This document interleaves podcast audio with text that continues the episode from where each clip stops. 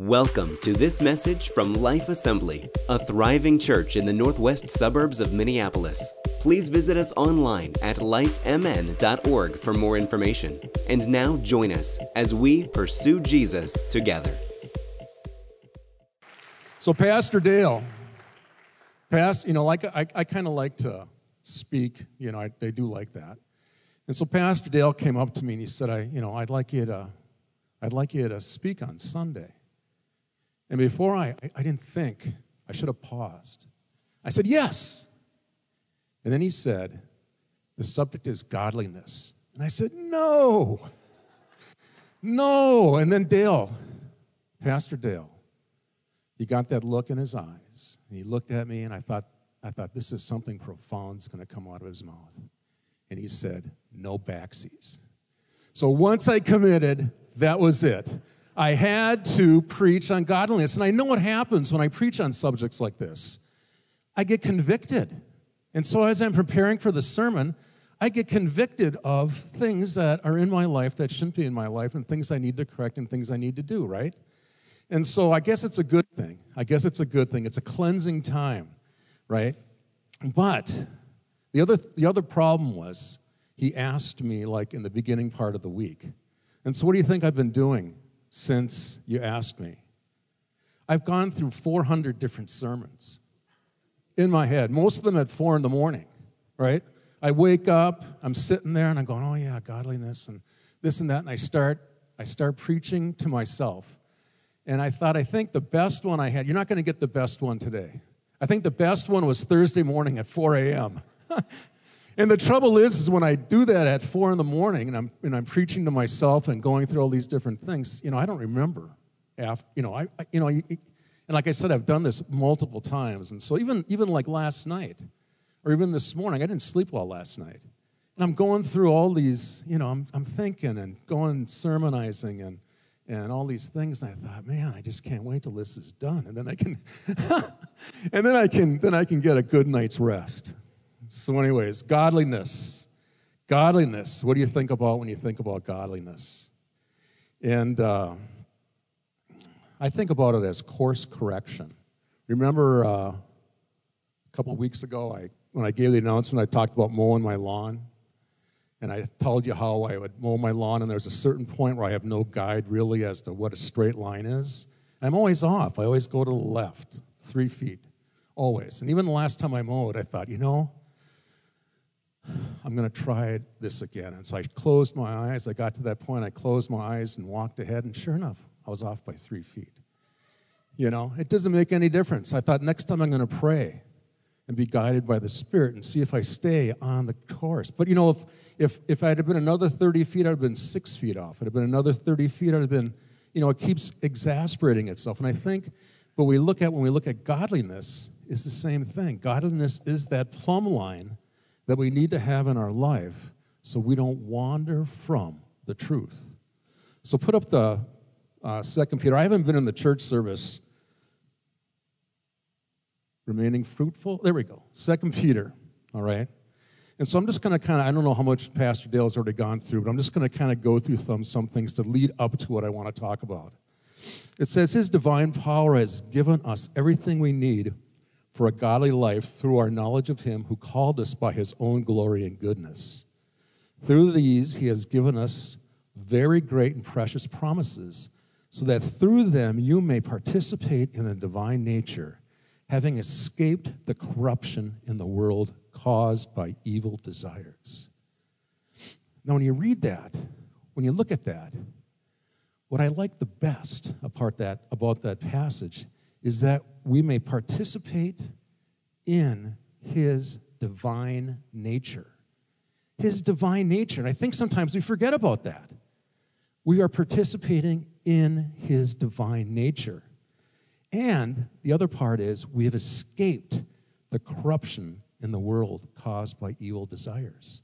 So as we move towards a more godly life, we can begin to see him increase and us decrease, right? Him increase and us increase. Now, evil desires have been on this planet since the time of Adam and Eve, right? And they're the same. They're all the same. Nothing has changed as far as evil desires. You can look in the scripture, you can look at what befell Adam and Eve, you can look what befell the, the prophets, or not the, so much the prophets, the kings of Israel, you can look what befell all these people, and it's always the same thing. Different variations, maybe different times, different extremes, different kinds of things, but the evil desires are always there. But God, through His divine power, has given us everything we need. Everything we need for a godly life. So I like the word everything because it's absolute. It's absolute. It doesn't say some things. It doesn't say, well, you know, these eight things we'll do and these two things we can't do. It is everything we need for a godly life. And so sometimes I think we have to take hold of that promise everything we need for a godly life. Let's go on to 2 Peter uh, 5 through 9. The next, okay, there we go. So let's read on. For this very reason, Make every effort to add to your faith goodness, and to goodness, knowledge, and to knowledge, self control, and to self control, perseverance, and to perseverance, godliness, and to godliness, mutual affection, to mutual affection, love. For, for, that means now we have these things, we've added these things. Now, for, if you possess these qualities in increasing measure, they will keep you from being ineffective and unproductive in the knowledge of the Lord Jesus Christ. But whoever does not have them is nearsighted and blind, forgetting that they have been cleansed from their past sins.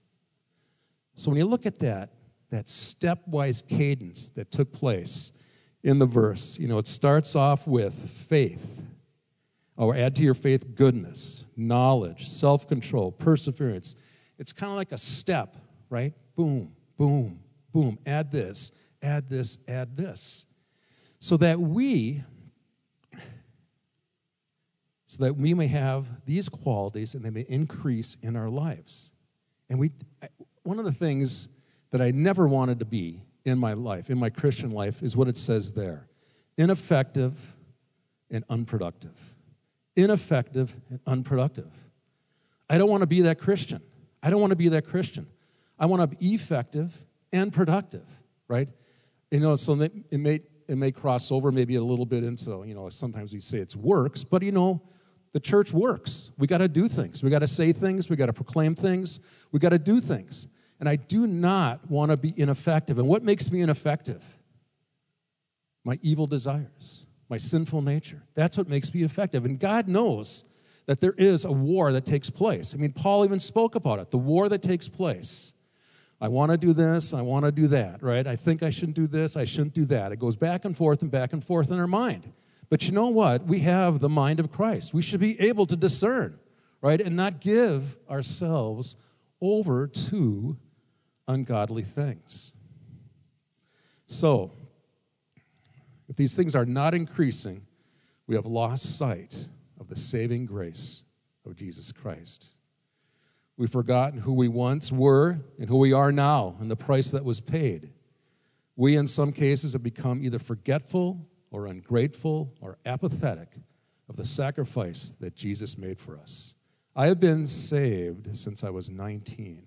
That's what I call it. And so that makes me at 64, that makes it 45 years, right? 45 years. And to this day, and to this day, I still remember what God did for me through his Son, Jesus Christ. I cannot get over the fact that someone paid the ultimate price so that I would not have to spend an eternity, eternity apart from God. I'm going to spend an eternity with God. I'm not going to be apart, I'm going to be with. And that has driven me to stay true. You know, some people, they talk about backslidden Christians and people that kind of fall off the Christian wagon or they, they fall back into things they shouldn't be doing, or even sometimes they even renounce their faith. I have not had that thought ever in my head because I have been, I, and I remind myself of this every day, I am grateful for the work that Christ did in my life. All right? I am grateful because I know the eternal price right? And the eternal price, if it's all true, if what we read in the Bible is all true, there is a bad place that people are going to go to if they don't believe in Jesus Christ. And there's a great place we're going to go to if we do. Let's go to the next set, Bible, uh, 2 Peter 10 through 11. It says, Therefore, my brothers and sisters, are we there? Yep. Therefore, my brothers and sisters, make every effort to confirm your calling and election.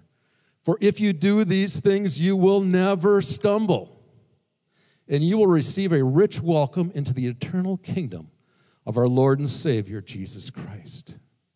That, if I desire anything here on this earth or in heaven, that is what I want a rich welcome into the kingdom of God. A rich welcome. Not just, you know, I just can imagine some people, maybe I'm hoping it's not me, get to heaven and they go, "Oh, oh, you're here?" You know, you know, you're here, you made it.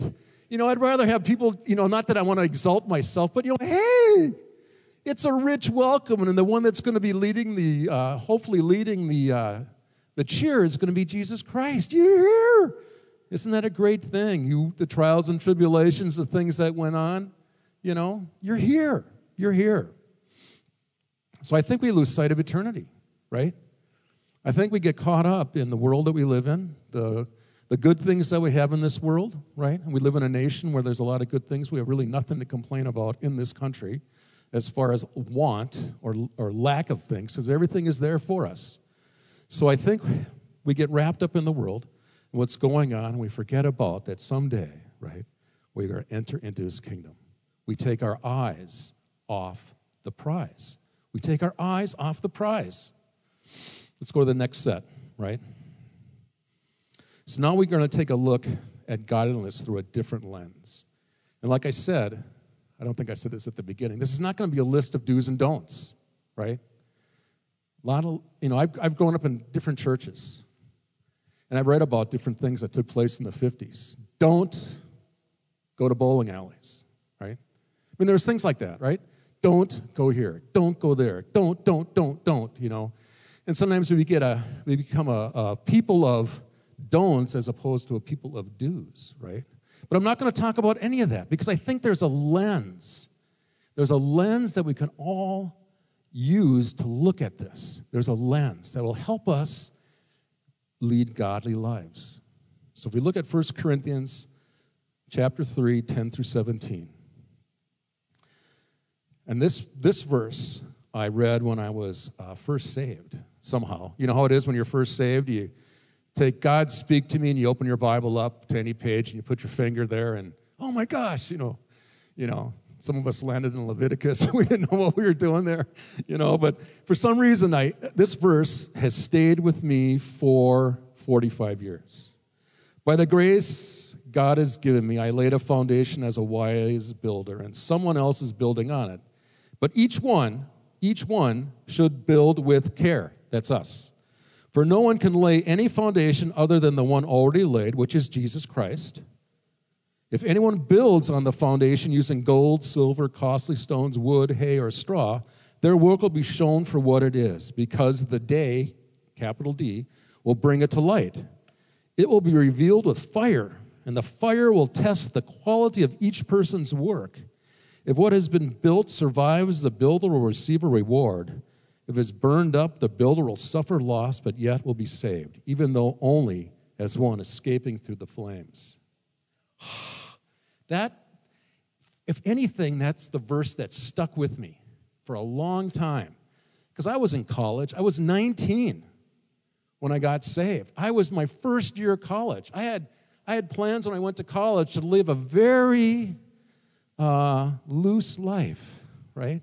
I had made, I had worked the whole year before at a, uh, at a, at a uh, mail transfer facility, right? I mean, we bulk mail, right? I was making 550 hour 1974 to 1975. And just to give you an example, the minimum wage was $1.60. So I was making three to four times the minimum wage.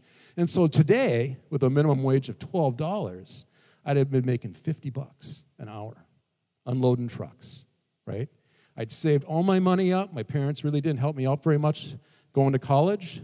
And I saved my money up. And I saved enough money up for a single room. I had no roommate. Yeah, no roommate. I thought I was going to be, you know, girls, girls, girls, right? I had my own place. I didn't have to worry about anything, right? I didn't have to worry about a roommate or nothing. And then what happened is, in like in October, I got saved, and then I gave up my single room because I had no need for it anymore. You know, it's just kind of funny how your mind thinks. You know, and then and then uh, when I, I, don't know if I've said this before, but I uh, when I was in college, I had the look. I had long hair. I had a long I had long uh, trench coat I used to wear. You know, I just looked like I looked like a drug dealer or a heavy drug user. Because I'd get asked, uh, people would say to me, Hey, Jim, do you want to come over tonight and study English? And I said, Oh, sure. And I thought we were going to go study English. And so I I get my books together and I go over there to his dorm room and and then he, he's uh, this person he starts shoving the rug under the door. And i said what are you doing? And he said i thought we'd you know smoke some weed before we studied. And i said i don't do that. What? You know what? You don't do that? I thought you like supplied you know you know I said, I don't do that. I don't do any of that. I don't drink. I don't smoke. I don't do any of that stuff. you know? So it was just, it was, it was an amazing thing. So that scripture stayed with me, but fire will test your works, right? And I was thinking about this today. You know, we have a nice cross right here, right? Cross. And so on this side of the cross are all the people, and these are the unsaved. These are the pagan people. Someone gets saved, right? And they and they're working through and when we eventually get to heaven, I don't want to be the guy that just can cross over like this and then, you know, go through that fire and then have this ash heap all around me. And then I, and then I get in the shuttle bus, right? Because you're in heaven. They got to transport you some way. So I get in the shuttle bus, and no one wants to sit next to me because I smell like smoke, right? I smell like smoke. I don't want to be that guy. I don't want to be that guy. I want to be able to come through and basically come through and have everything kind of come through with me because I've led a godly life. I've led a life that, uh, that is pleasing to God. I don't want to be, have a bunch of ash sitting right here. I don't want that. I don't want that at all. Now, so we're going to, this is coming to the kind of the cool part. And so you have to kind of listen carefully. In 1 Corinthians 3 16 through 17, if you put that up. It says, Don't you know that you yourselves are God's temple and that God's Spirit dwells in your midst? If anyone destroys God's temple, God will destroy that person. For God's temple is sacred, and you together are that temple. So you read that and you go, Holy smokies, I am God's temple. So I always look at God, the way God interacted with humans, different ways right? There was God's presence in the tabernacle, you know, the fire and the column, the fire and the column. He actually appeared to quite a few people in the Old Testament, right? And then along came Jesus and he poured his life into 12, right? Poured his life into 12. But to really to set the church on fire, to set the church to spread all over, something had to change. And that change was we became the temple of the living God. That means that when the Holy, when we get saved, the Holy Spirit dwells within us, right? So, we are a sacred space. We are a sacred space. So, in the days of Adam and Eve, there was the whole earth, there was Eden, and there was the Garden of Eden, right? Three places, right? The whole old earth, Eden, the Garden of Eden. Three. And where did God commune with Adam and Eve. It was in the Garden of Eden, the sacred place, right? The innermost place. Now let's take it down a little bit. Let's go to Moses. When Moses came down from the, uh, from the mountain, and I always like, and I, and I know I, have used this, now, uh, this thing before, but has anybody seen uh, History of the World Part 1 with Mel Brooks? The part I like the best, I don't, I've never, I've never seen the whole, but the part I like the best is when he's coming down off the mountain and Mel Brooks is Moses, and he's carrying three tablets. I give you the 15, and then one drops. 10 commandments. you know, it is the most hilarious thing. But, it's, but, but not just coming down with the Ten Commandments written on stone, he probably came down with a set of blueprints, right? Because God told him how to make the tabernacle, which is what was in heaven, right? The tabernacle, a kind of what was in heaven. And what, what are the three parts of the temple or the tabernacle? The outer court, the holy place, and the holy of holies. Same thing, right? Same thing. So there's a rhythm and a rhyme to what God does in everything, in everything, right? And so when David built the temple, right? Three parts. Same thing. Three parts. So now we don't have this Bible verse, but I'm just going to read it. May God Himself, the God of peace, sanctify you through and through. May your whole spirit, soul, and body be kept blameless at the coming the Lord Jesus Christ. And so there we have three parts again, right? You could say the body is like the outer court, right?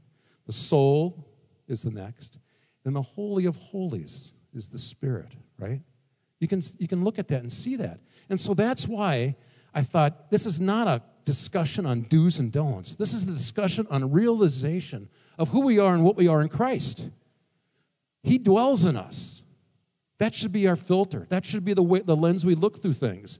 How, that should be the thing that that should be the thing that impacts our conduct. You know, what we see, what we look at, everything that happens. Does this glorify God? I don't know. Maybe it doesn't. If it doesn't, then don't do it, right? Like I said, I had to make adjustments when I started preparing for this sermon. I thought, I, uh, you know, that's, that's why I didn't want to do that.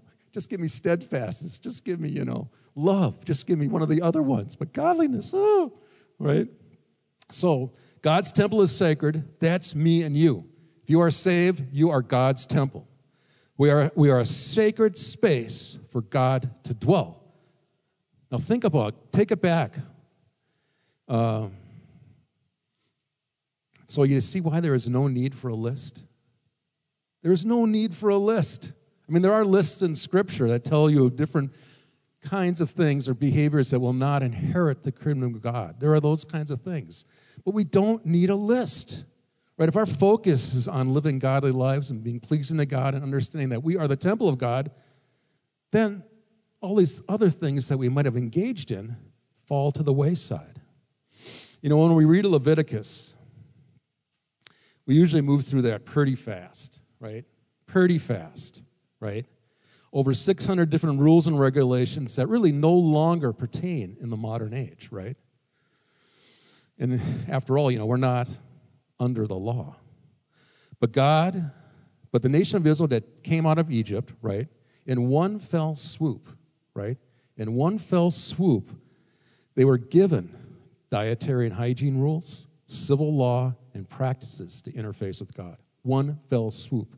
That probably would have taken anybody else if they were if they're to worship something else or whatever, it would probably taken them years to get to that point. Years to get to that point. In one fell swoop, they were given everything they needed to do to stay healthy, govern themselves, and interface with God, right?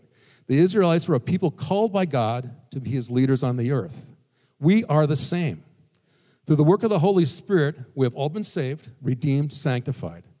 There are only two kinds of people in the world the pagan and those who call Christ their Savior. We also are a people set apart. And sometimes, right, sometimes it's not that clear that we are a people set apart. Sometimes it's not that clear, right? Personally, like I said before, I don't want to cross over and just be inside the line. If this is the line, the cross of Christ is there, and this is the line, I just don't want to be here. I don't want to cross over and be here. I want to live a, live a life that's different. I want to be a godly person. I want godliness to pervade my life and ooze out of my life to affect others around me. I want to be humble and broken before God so that I'm easy to mold and change. So that means that I want to be over here somewhere. I want to be over here, somewhere over here. And I think the closer you move over here, the more humble you get, the more open you are to change, right? Because you, you understand the sacrifices. You understand what God's trying to do. You understand the price that was paid. You understand the price that's to be obtained. I think sometimes when people get haughty and people get legalistic and people get all kinds of things, they're right here. They're right here. They're right here. They're just comparing themselves to you. They're comparing to make themselves either to feel better, to justify their actions, that kind of thing. So, I understand that we're all in different places. Like I said, I think I'm over there, but I might not be over there. I might be kind of right there. But I want to give us all latitude as brothers and sisters in the Lord. We are on different paths, different places on the path. Oftentimes, I think we expect when people get saved or they've been saved for a long time, our expectations are different. I'm hoping they're different. But sometimes they're not. We treat, sometimes we look down on people because they're not where we are. Well, how long did it take you to get there? I'm, like I said, I've been saved for 45 years. I mean, I wasn't. I wasn't fully aware of all the things when I got saved. I mean, I didn't fully understand the, the scriptures. I didn't fully understand that stuff. I didn't. You know, I went through a lot of different things, a lot of different uh, uh, reading and studying and learning and repenting and all those different things. So, this is the realization today for you as far as godliness is that we are we are today God's sacred place. Let that sink in that this is the dwelling of the Holy Spirit. And of all the things that we do and say, you know, we can either offend it or not offend it, right? Right? So today I pray that we think, pray, contemplate what it means to be a sacred space for God to dwell. Let that filter all the things we say, do, and think. If we truly take hold of us being a sacred space, godliness will be the outcome. Godliness will be the outcome.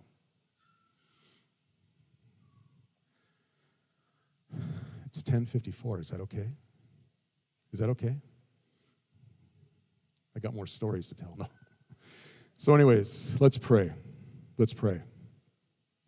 Dear Jesus, I'm thankful, Lord God, that you've given us uh, a standard to measure ourselves against, and it's not one another, it's you. In your word, Lord, you've given us different things how to act, how to behave, what to do, how to think. And Lord, I pray that we all take account and look inside. And Lord, and realize that we are that sacred space. We are that temple where the Holy Spirit dwells. We are that place. And that that alone, Lord, will drive how we think, what we do. So, Lord Jesus, I'm thankful for this time. In your precious name, amen. Thank you, Pastor Jim. Yes, please give him a hand. I've learned the church never gets upset if the sermon's a little shorter. uh, as the worship team comes up to lead us in a, just a really powerful song for us to respond with, um, you know, I, I was thinking as Pastor Jim was, was sharing, and I always take notes when I'm when I'm listening, and and I love I love what he left us with is that with the Spirit of God living in us, we are a sacred place. I knew that, but I hadn't thought of it like that. That's powerful. That's really powerful. And I, I, I began to, to think about as, as I was sitting there, there was a, a, young lady I used to work with that shared her testimony with me, and she she was raised in the church. She was raised in the ways that that she should go, but it was exactly what, what Pastor Jim was talking about. It was like a list of do nots.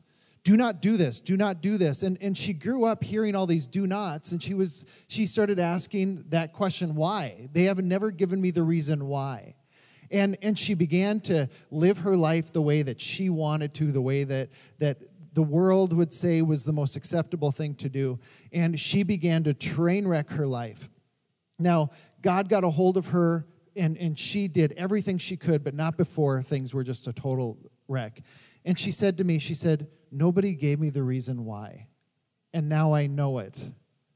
And, and now I know it. And this is what we see in Scripture the way that, that Scripture works is the closer we get to, to God, the more holy the ground becomes. Okay? The closer we get to God, the more holy the ground becomes. And so I think sometimes we work on behavior modification. We work first on trying to become something, but we're not even close enough to God. So we start working on don't do this, don't do that, and we don't even know God yet. And God is saying, No, come to me. And what happens as we become closer and closer to God, the things of this world just begin falling off of us. And all of a sudden we look around and we barely recognize ourselves because we're getting closer to God, our Father.